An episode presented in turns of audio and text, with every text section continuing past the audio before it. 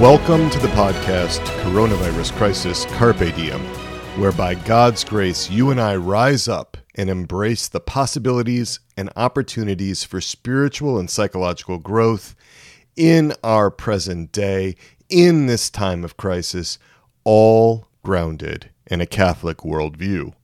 We are going beyond mere resilience to rising up to the challenges of our current times and becoming even healthier in the natural and the spiritual realms than we were before. I'm clinical psychologist Peter Malinoski, and I am here with you to be your host and guide. This podcast is part of Souls and Hearts, our online outreach at soulsandhearts.com, which is all about shoring up our natural foundations for the spiritual life, all about overcoming psychological obstacles to being loved and to loving. Thank you for being here with me. This is episode 38, and it's released on October 19th, 2020. It's titled Seeing the Signs of Shame in Yourself and Others. Seeing the signs of shame in yourself and others. We are going to understand together much more deeply the nature of shame we're going to understand where shame comes from. We're going to understand how shame manifests itself inside of us. And we're going to understand more about how we express shame and how others express shame, which could be totally different than how we do it. We are focusing today on learning more about shame and particularly on recognizing shame, recognizing shame in ourselves, recognizing shame in others, becoming better able to detect it. Remember, part of the dynamics of shame is that shame wants to remain hidden, unobserved, unrecognized for what it is. Shame is tricky it's slippery. It loves to camouflage itself. It loves to distract. So it's tricky, and we need help to really be able to recognize it. That's what I'm offering you today. We are in a series of episodes about shame. In future episodes, we're going to get to how shame affects our spiritual lives, and we're also going to focus on how to heal from shame how to break out of the vicious shame cycles in which we find ourselves just spinning. Some of you know exactly what I mean. Let's start by circling back. We're going to review what we learned about shame in the last episode, and then we're going to add real depth and nuance as we expand upon what we covered in the last episode, episode 37. So, what what do we know? Shame is the primary problem that we have in the natural realm. I'm firmly convinced of this after almost 20 years of being a practicing psychologist full time. Shame is the number one problem in the natural realm. Shame gives birth to so many secondary problems. We often tend to focus on the secondary problems, the problems that are further downstream. And so we don't get to the root. We don't get to the shame. Now, in today's talk, like in the last episode, I'm going to draw heavily from Kathy Steele, Suzette Boon, and Onno van der Hart. These are trauma clinicians, they're researchers, they are theoreticians who have worked with real clinical populations, real people with real problems with shame. They're not just academicians. I'm also going to be drawing from Richard Schwartz and Regina Goulding from their book Mosaic Mind. Richard Schwartz is the originator of internal family systems therapy. That's a particular form of therapy that I'm trained in and that I eh, that I particularly advocate, that I particularly love to work with. I'm going to encourage you to be really open to learning about shame, really open to what's in the last episode and what's in this episode and the episodes to come in this series on shame. This can be really challenging. I'm also going to say take what suits you, take what is helpful to you. You can slow way down. If something in these podcast episodes is really activating for you, slow it down. You know, take make sure that you're staying in a place that's safe, and consider psychotherapy. Souls and Hearts, we have a course called A Catholic's Guide to Choosing a Therapist. Check that out if you think that some of this may really be helped in individual psychotherapy, in marital therapy, or in group therapy. Here's the deal if you can resolve your dysfunctional shame, chronic shame, unhealthy shame, if you can resolve that dysfunctional shame, if you can have a deep sense of being lovable and being loved by God, by others, by yourself, you've solved most of your psychological issues on the natural level. Period. Full stop. If you resolve shame, you resolve basically all the rest of it because you've gotten to the root. That's how serious this is. That's why I'm spending so much time on shame. So, what we learned in episode 37 is that shame has five primary dimensions, five main dimensions. Shame is a primary emotion. That's first. Second, shame is a bodily reaction, a physiological reaction. Third, shame is a signal to us. It's got a function for us, it's got a way that it helps us. That's third. Fourth, shame is an internal self judgment, a way we evaluate ourselves. That's fourth. And fifth, shame is a verb, it's an action, right? As in shaming somebody else. So we're going to review those briefly and we're going to expand a lot more on them today. And we're going to add also the behavioral expressions of shame. These behavioral expressions of shame are not shame itself, but they are intimately linked with shame, and they are some of the best indicators of unrecognized unacknowledged shame. We're really going to look at behavioral expressions of shame. How is shame manifested? How is it shown? How is it demonstrated so that we can start making inferences about shame within us and how we might be able to enter into other people's phenomenological worlds. You know, and be able to understand when they're experiencing shame. To become more proficient at understanding them helps us to be able to love them. That's really important.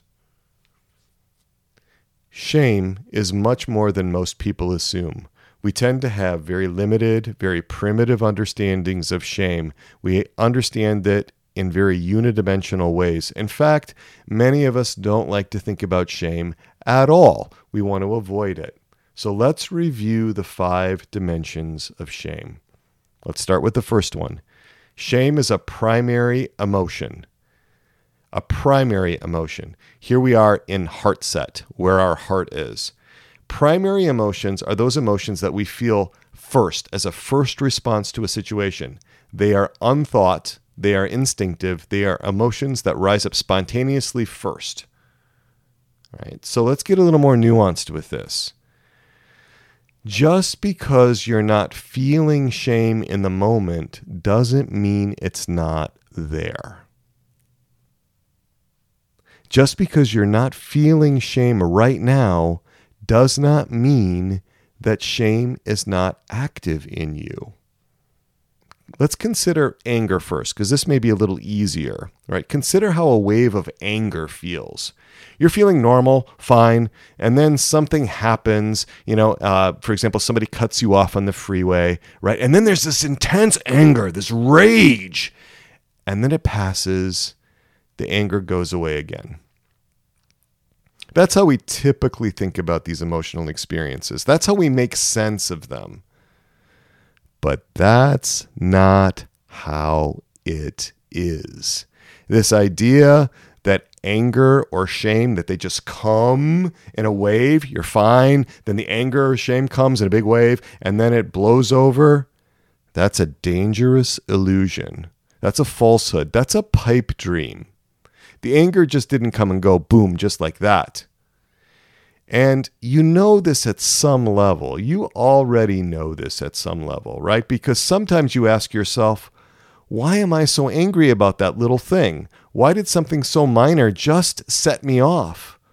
The emotional reaction is disproportionate to the trivial event. Why did I fume and fuss for so long about being cut off? Why did I become so sad when I heard about a friend's second cousin who died, somebody I don't even know. Well, let's take this into shame now, right? It feels like it wasn't there. And then you get a little bit of a negative review from your boss, right? And there shame is in all its intensity. And it seems like you're just trying to hold it together for the rest of your performance review. And then the shame passes and you're not feeling it anymore. It just feels like it goes away. If I don't feel it, it's not there. Seems reasonable, right? But what if, just what if that wasn't what really happened? What if you had the same amount of shame within you the whole time? It was just latent. It was just outside of your awareness. The shame just hiding, just outside of your awareness. And rather than the shame coming and then going like a wave, what if it was your awareness of your shame that changed? What if at first you were just disconnected from your shame? You were just out of touch with it. Then your defenses were overrun temporarily, and you were overwhelmed with shame. And then your defenses were able to come back online, and you no longer felt the shame. What if the intense shame was there the whole time? That's a whole different model. That's a whole different ball game.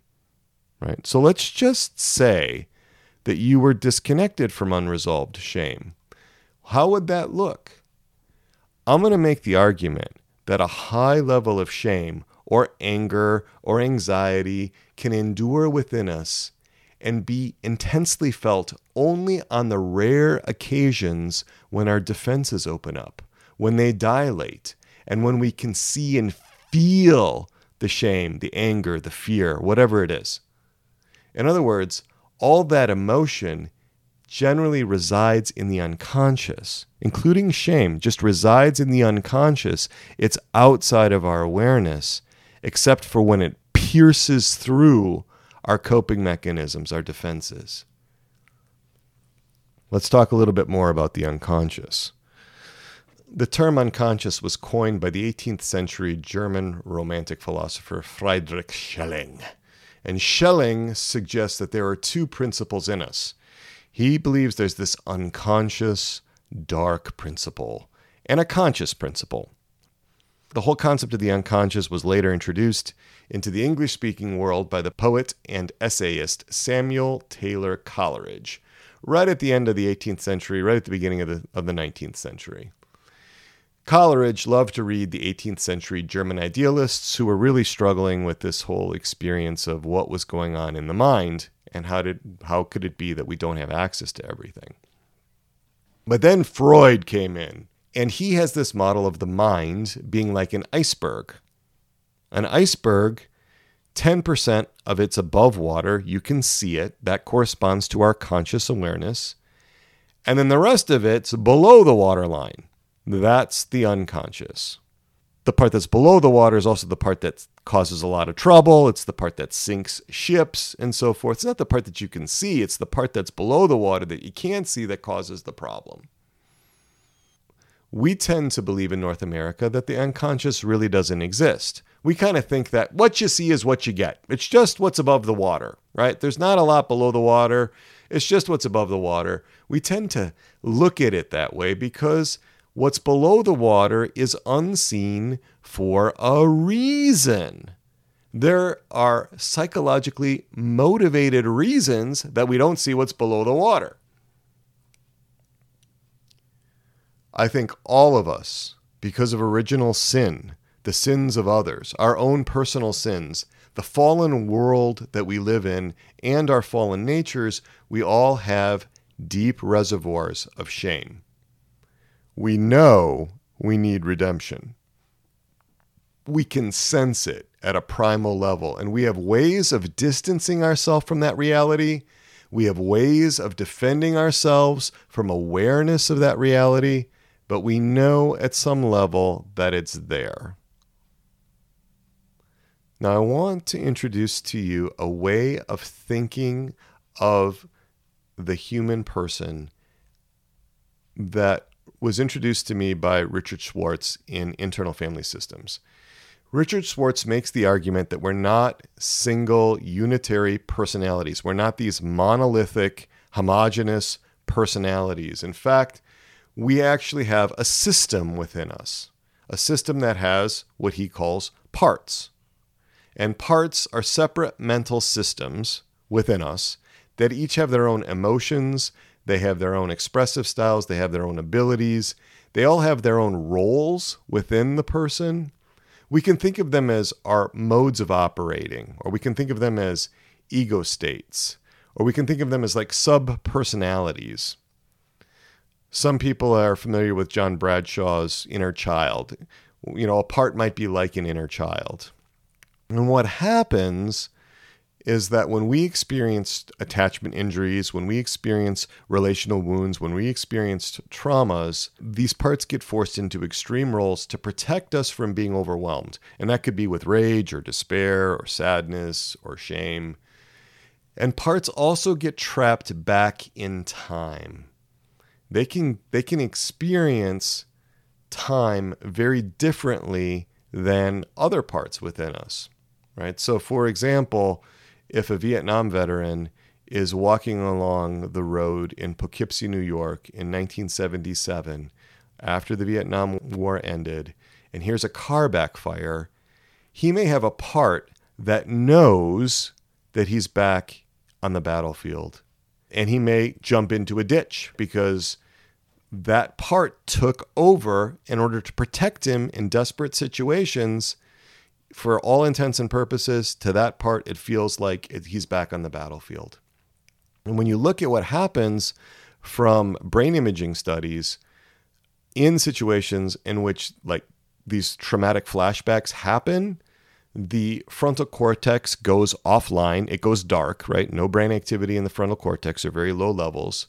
That leaves the parietal cortex, the basal ganglia, the cerebellum, and the hippocampus to try to figure out time. Well, without the frontal cortex, that's very difficult for them to do. They can't, the brain can't assess time perception very well.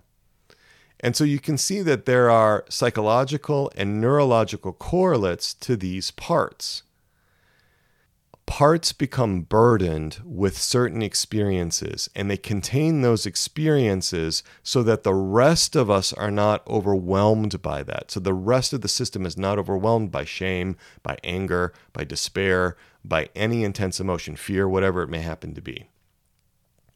So these exiled parts, I'm arguing that they function in some ways like modern lepers, like modern tax collectors that carry the burdens within our system, the burdens of trauma, so that we can make it through the day. Now, these parts are threatening to the system because of the intensity of the emotion that they carry, the intensity of the experience that they carry.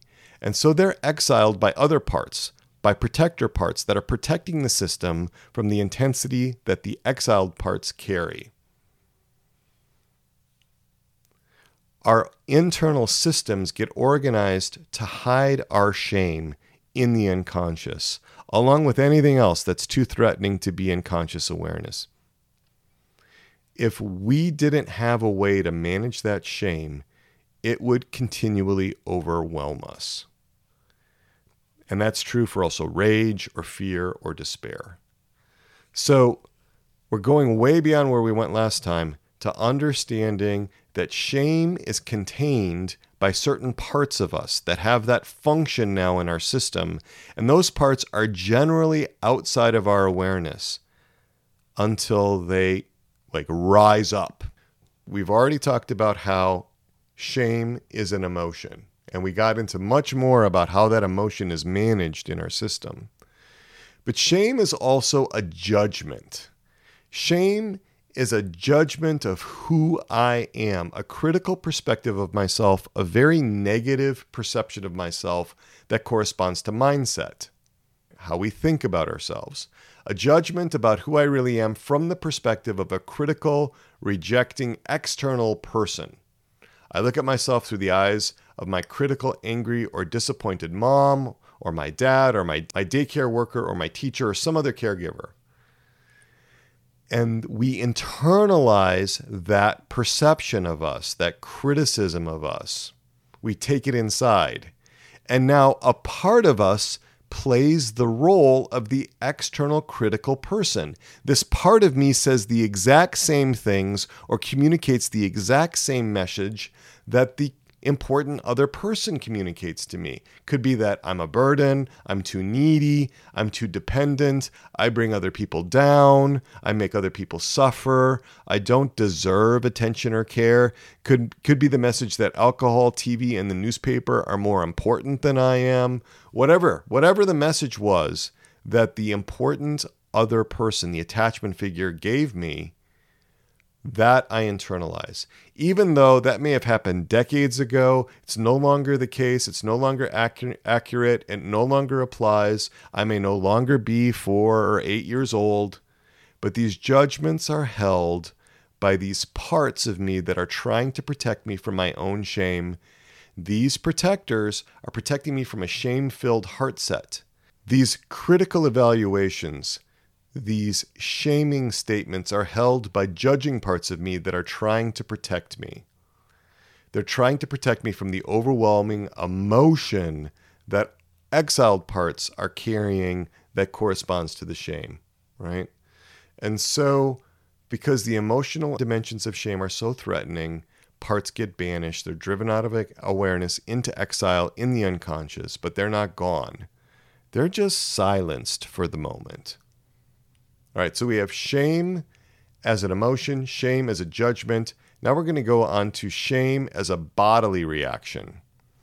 Shame involves automatic, involuntary bodily responses. And Charles Darwin actually was among the first to discuss this in a systematic way in his 1872 book, The Expression of the Emotions in Man and Animals. And Darwin described shame in the following bodily reactions blushing, which is vasodilation in the face, confusion of mind, downcast eyes, slack posture, lowered head, and crying. Those were the bodily responses that he attributed to shame. When exiled parts that are burdened with shame break through into conscious awareness, they can overwhelm us with their distress and then take over our bodies. This is like in the Pixar movie Inside Out, where that very thin purple fear character takes over the control panel and dominates everything in the main character, Riley. What happens is that shame can take us out of the window of tolerance, which is the zone of optimal arousal in which the person is able to function most effectively. When we're feeling intense shame, we get yanked out of this window of tolerance. That can lead us above the level of tolerance into hyperarousal. This is where our sympathetic nervous system revs us up, gets us into fight or flight mode. Heart starts racing, breathing quickens, pupils dilate, blood rushes to our arms and legs, the face can flush red, and we get ready to defend ourselves and attack or to run away. That's the fight or flight. Or shame can take us down below the window of tolerance into hypoarousal, where the parasympathetic nervous system shuts us down. We go into a freeze response like a deer in the headlights. That's when we disengage socially, we numb out, we shut down, we may dissociate, we lower our head, we break off eye contact, and we start to curl up. We tighten up our muscles. We try to make our body smaller, less visible. We've got that feeling of ice water in the veins. You know what I'm talking about?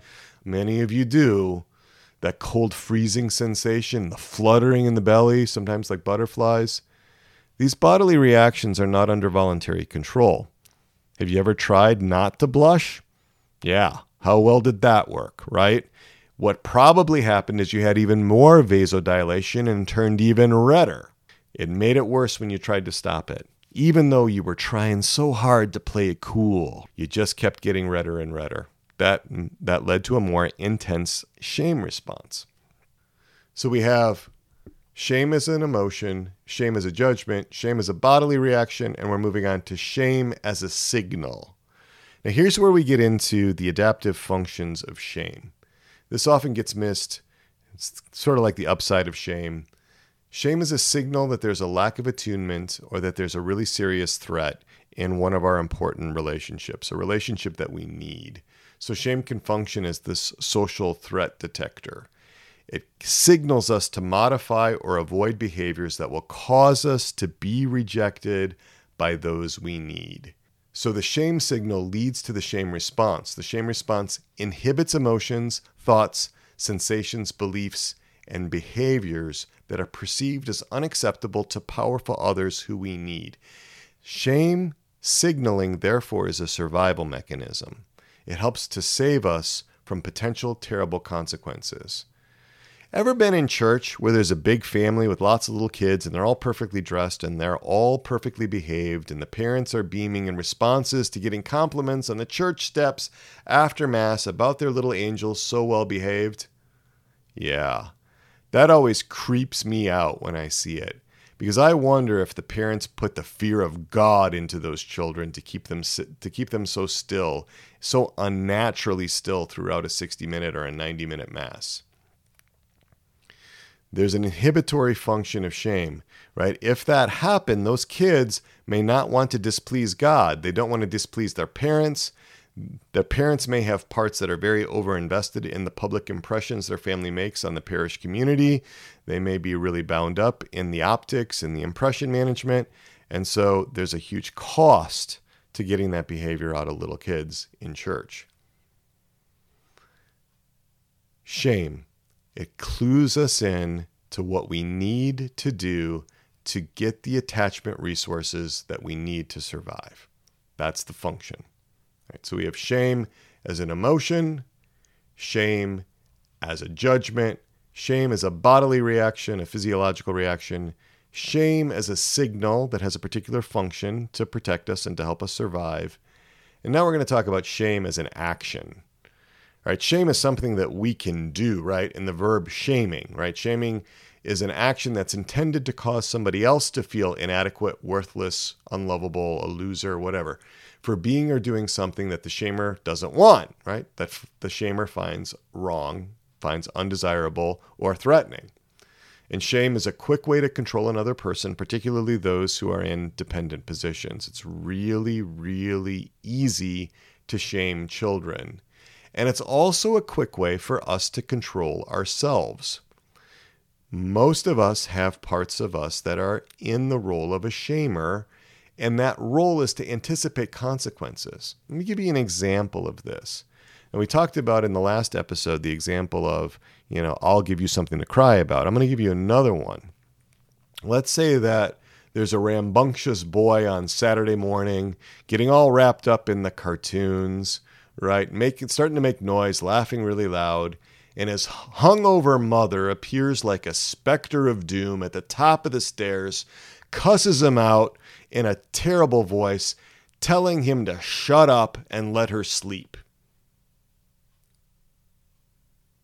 Right? If a part of that boy takes on the shaming function of the mother, and whenever he notices that he's starting to get boisterous, if that shaming part tells him to shut up and be good and not disturb mom, stop being such a noisy pain in the butt, he can save himself the verbal backlash and even worse from his alcoholic mother.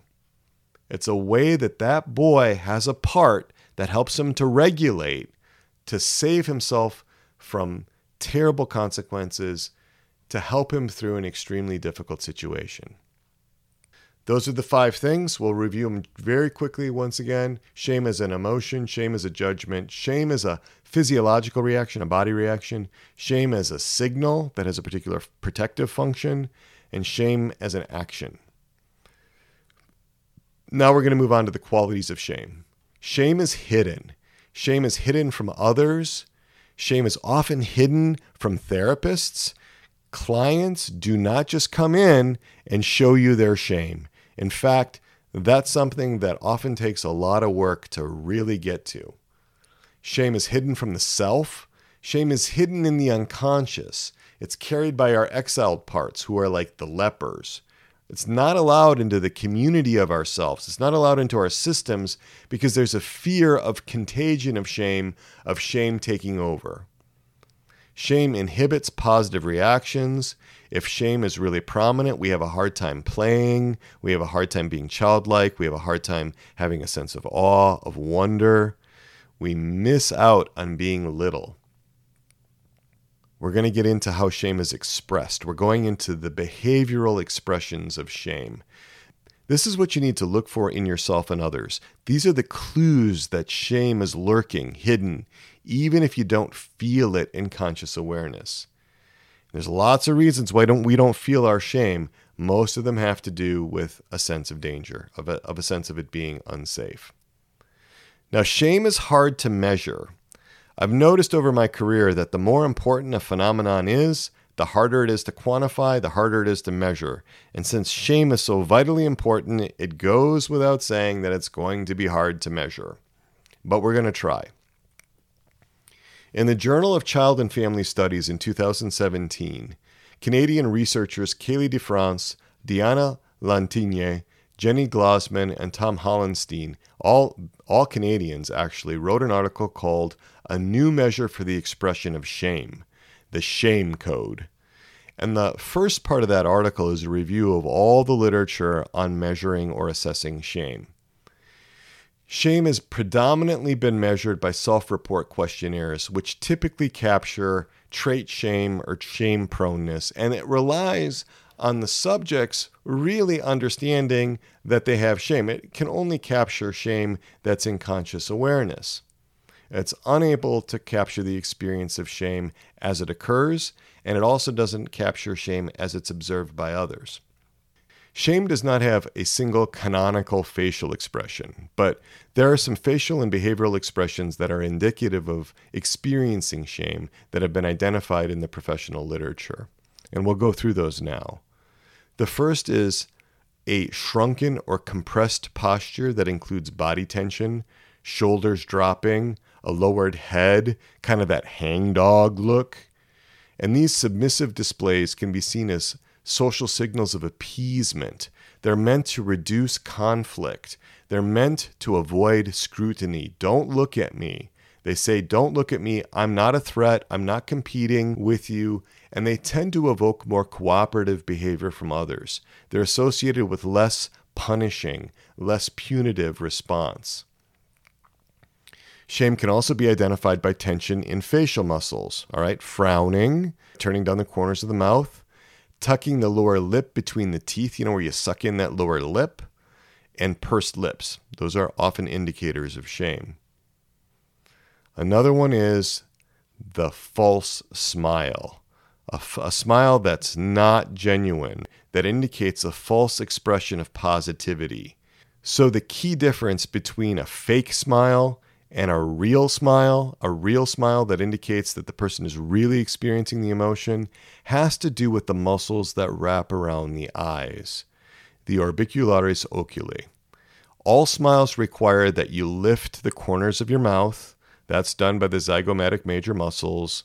But a real smile, what's called a Duchenne smile, that adds the eyes in. The skin around the eyes wrinkles into crow's feet by tightening of those orbicularis oculi muscles.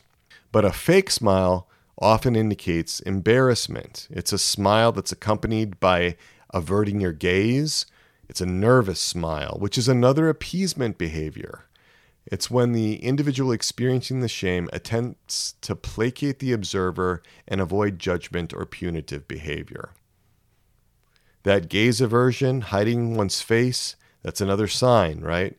not looking to fight you. I'm not looking to get into a competition with you. I, I don't want to escalate conflict. You win.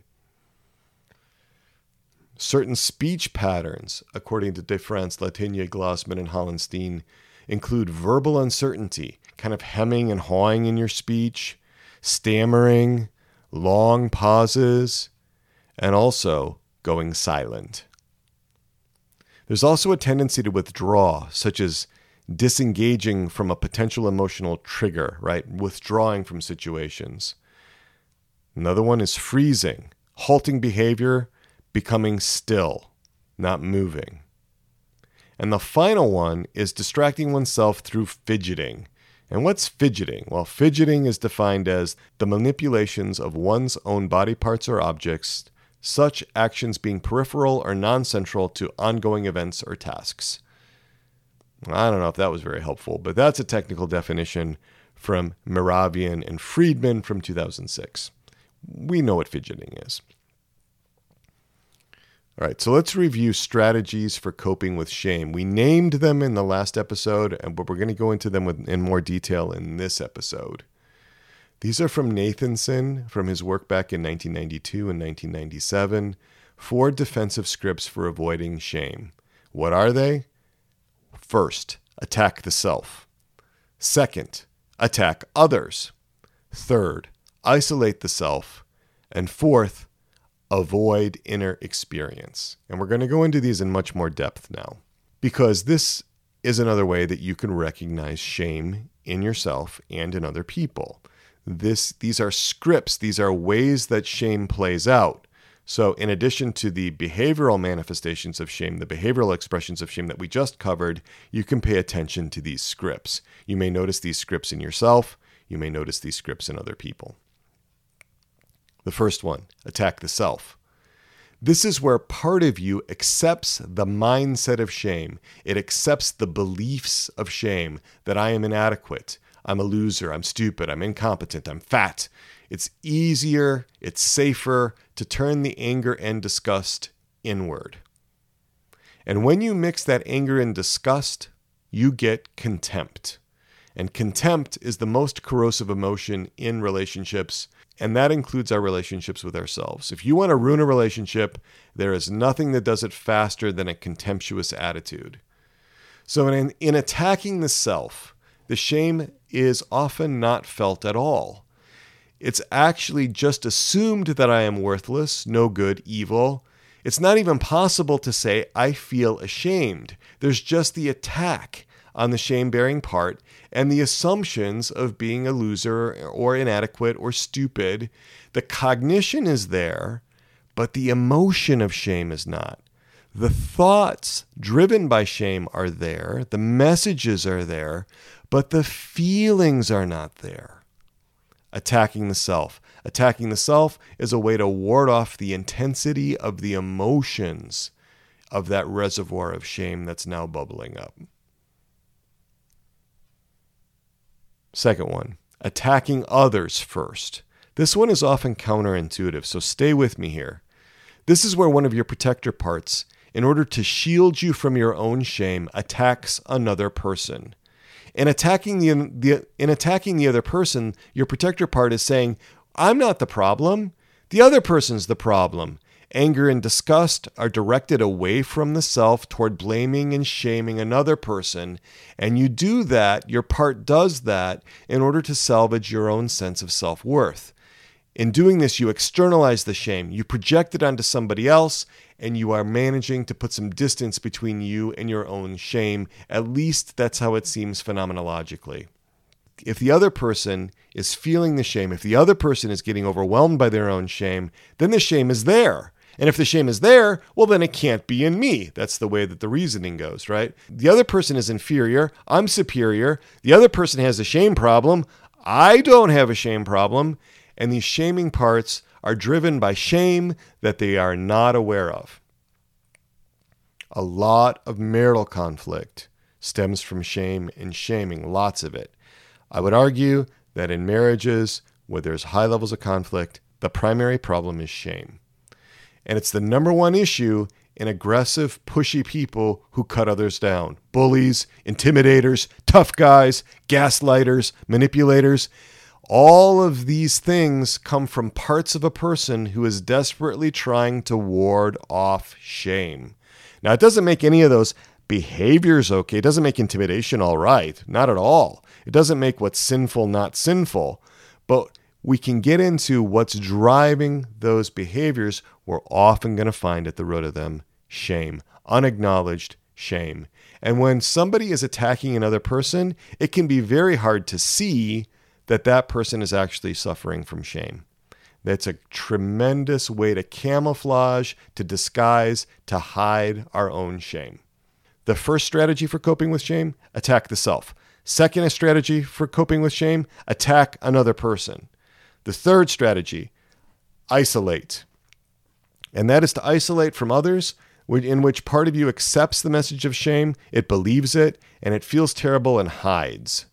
There's no desire to be exposed. There's no desire to be vulnerable. There's no desire to experience any more ridicule. I don't want any more shaming. I'm just going to hide. Like Adam and Eve in Genesis 3, after eating the forbidden fruit, off into the bushes they go to hide. Lots of anxiety and fear here, but you can see how the anxiety and fear are secondary emotions to the shame, which is the primary emotion. The anxiety, the fear flow from the shame. And so many problematic emotions have shame at the root. They have shame at the core, but shame is so tricky. The other emotions seem to be the problem the anger, the sadness, the fear, the rage, whatever, the despair. That seems to be the problem. Not understanding, not realizing that at the root of it, hiding secretly, is shame. What do you do when you're isolating? You avoid social situations, you limit your relational interactions, you withdraw, and you look at others with dread. Isolation, right? So, attacking the self, attacking others, isolating from others. The fourth is avoiding inner experiences. We can do this in a number of ways. One way that many people readily understand is denial. I don't have a problem with alcohol when there is no doubt in anybody's mind, except the person who's in denial, that there's a problem with alcohol. Dissociation, that's where we disconnect from things, we check out. Numbing, that's where we just shut down and don't feel anything. That can actually happen on a very broad scale in certain people. Depersonalization or derealization. This is where we also start to feel like things aren't real around us, like we're in some kind of twilight zone. And then heavy attempts to distract ourselves TV, movies, alcohol, sex, binge eating, obsessions, hyperactivity, manic episodes, incessant humor or joking, changing the subject when the conversation pulls for looking inward, focusing exclusively on other people, like excessive caregiving with no self care, compulsive do gooding. These are all ways to help us not get in touch with ourselves. And there's also spiritual bypassing. That's where we, we take flight into spiritual practices to avoid dealing with our inner experiences. Right, we might get involved with a lot of prayer, litanies, prayer cards, holy hours, Lectio Divina, but it has this driven quality to it, a rigidity, and a nearly exclusive outward focus because we are working so hard to keep surfing ahead of a huge wave of some type of internal experience that threatens us. When this avoidance of inner experience works, there's little or no awareness of shame. There's little awareness of shameful actions, shameful reactions, little awareness of faults or negative characteristics because we are successfully keeping shame at bay. I promise you, we will get to how do we work with shame. How do we work with shame in a much more constructive way? How do we do that? It's coming. I'm going to be giving you strategies for working with shame in upcoming episodes, but we can't rush it. There's often a strong impulse to rush through working with shame. We don't want to do that. We'll also get into the spiritual impact of shame. Soul set. For example, if you have a part who feels unloved and unlovable, how do you think that part would understand God? Would it see God as loving and caring if its experience is loveless? What about your parts that have been shamed by important others and by other parts of you? How would they see God? How does your internal critic, you know, that voice inside you that has that running commentary about your faults and failings, that voice that exacerbates your sense of shame, how does that part see God? What God images do these parts have? How does Satan use your shame against you? Remember, grace perfects nature, right? And it makes sense for Satan to attack at the weak points in your natural foundation. We're going to get into all those issues as well as the relationship between shame and pride. We're going to do that all in this coronavirus crisis Carpe Diem podcast, where we harmonize the best of psychology with the truths of the Catholic faith. All right, so here I have an ask. I have a request for you. I want you to let others know about this podcast. I'm going to ask you who do you know might be suffering from shame? Or who do you know that's struggling with someone who who is experiencing shame or who may not be experiencing shame consciously, but there's all these behavioral manifestations. Who could benefit from hearing this series on shame here in the Coronavirus Crisis Carpe Diem podcast? Let them know about that. Let them know about what we're doing here. I'm going to let you know that I am doing a bonus podcast on sex differences and shame because this is getting really long. I don't have time to get it in here. We're going to talk about how men and women are different in their experience of shame and how they're different in their behavioral expressions of shame. That's going to be available to our Resilient Catholic Carpe Diem community. If you're in the community, you're going to be able to get that in the next couple of days. There's all kinds of wonderful things going on in the RCCD community. For example, we just had a Zoom meeting last week on October 14th.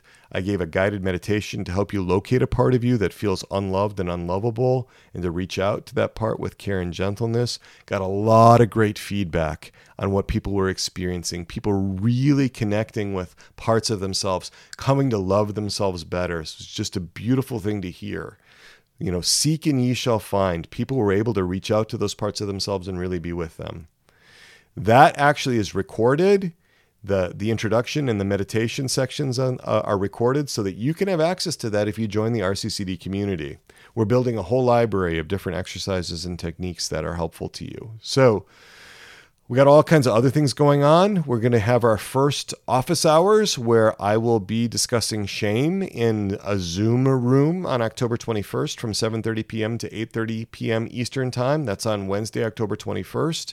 That's free for RCCD members. We're going to get into the concepts of this podcast. We'll have a lively question and answer. It's a place to get questions answered. We don't get into like clinical material in there, but there's all kinds of great information that we can get to and we're going to record that. We're going to make it available for our RCCD members that couldn't make it uh, live. So, $25 per month to join the RCCD community. Uh, go ahead, go to soulsandhearts.com backslash RCCD, read all about it. Go ahead and join because we're going to temporarily halt admission to the RCCD community on November 3rd. On election day, we're going to close that down. We're going to close down new members. We can't come in because we're going to be totally revamping the whole community. It's an amazing time. You're going to want to be there for that period of transition. Plus, if you join before November 3rd, you can hold that $25 per month for all of 2021 because the prices are going to go up significantly when we reopen the community next year, probably sometime in January or February. And also pray for me. I'm going to really ask for your prayers. Heard a lot of great things about recent podcasts. Keep those prayers up because that really helps sustain me to do this. And I'll keep praying for you as well. And now let's invoke our patroness and our patron, Our Lady, our Mother, undoer of knots. Pray for us. St. John the Baptist, pray for us.